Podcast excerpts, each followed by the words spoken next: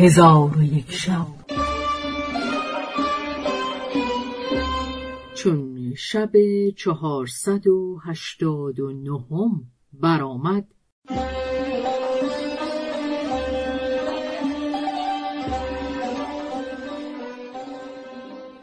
گفت ای ملک جوانبخت بلوغیا را حراسی سخت روی داد و در کار خود حیران بود که ناگاه آن دو گروه او را بدیدند.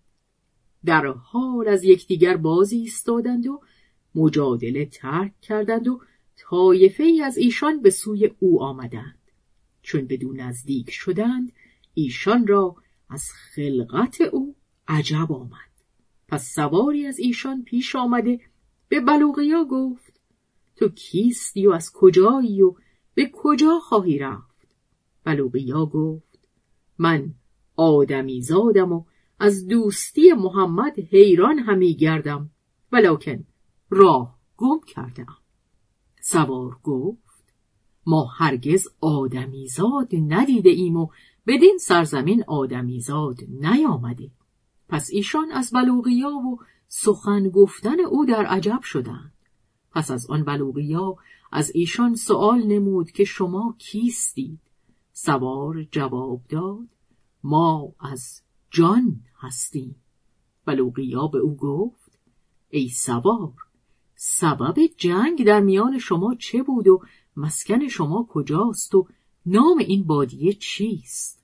سوار گفت مسکن ما عرض بیزاست در هر سال خدای تعالی ما را بفرماید که به این سرزمین بیاییم و با طایفه جان که از کافرانند جهاد کنیم بلوغیا به او گفت عرض بیزا کجاست؟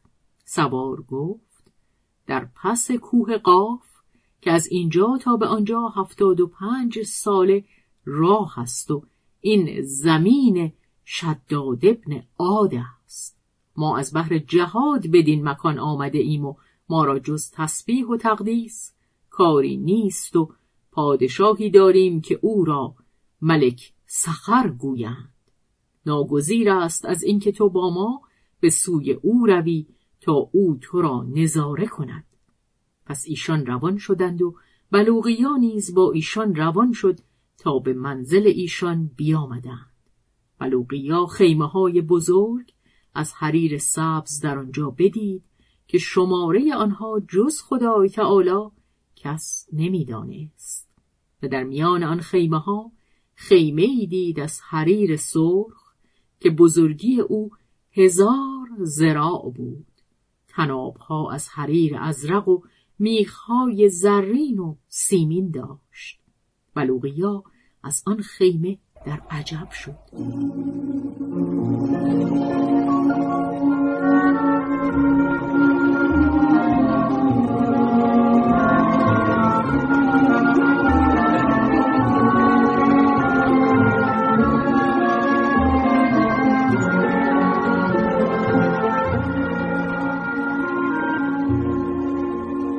ایشان بلوغیا را همی بردند تا بدان خیمه رسیدند و آن خیمه خیمه ملک سخر بود.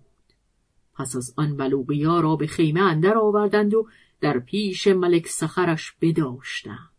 بلوغیا ملک را دید که به تختی بزرگ از زر سرخ مرصع به در و گوهر نشسته در یمین او بزرگان جان و در یسار او حکیمان و امیران نشسته بودند. در حال بلوغیا پیش رفته ملک را سلام داد و زمین ببوسی ملک سخر سلام او را رد کرد و به او گفت ای مرد به من نزدیک شو. بلوغیا به او نزدیک شد. آنگاه ملک فرمود از برای او کرسی نصب کردند. ملک او را اجازت نشستن داد. بلوغیا بر کرسی بنشست. آنگاه ملک سخر از او سوال کرد که تو چیستی؟ بلوغیا جواب داد من آدمی زادم و از طایفه بنی اسرائیل هستم.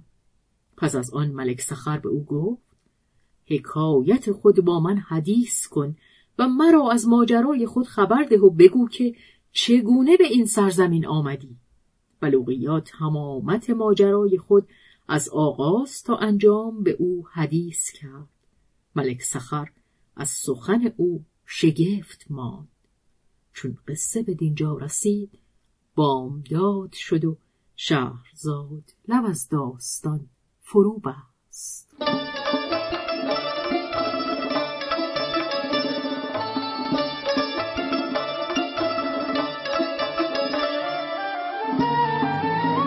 قصه گو شهرزاد فتوهی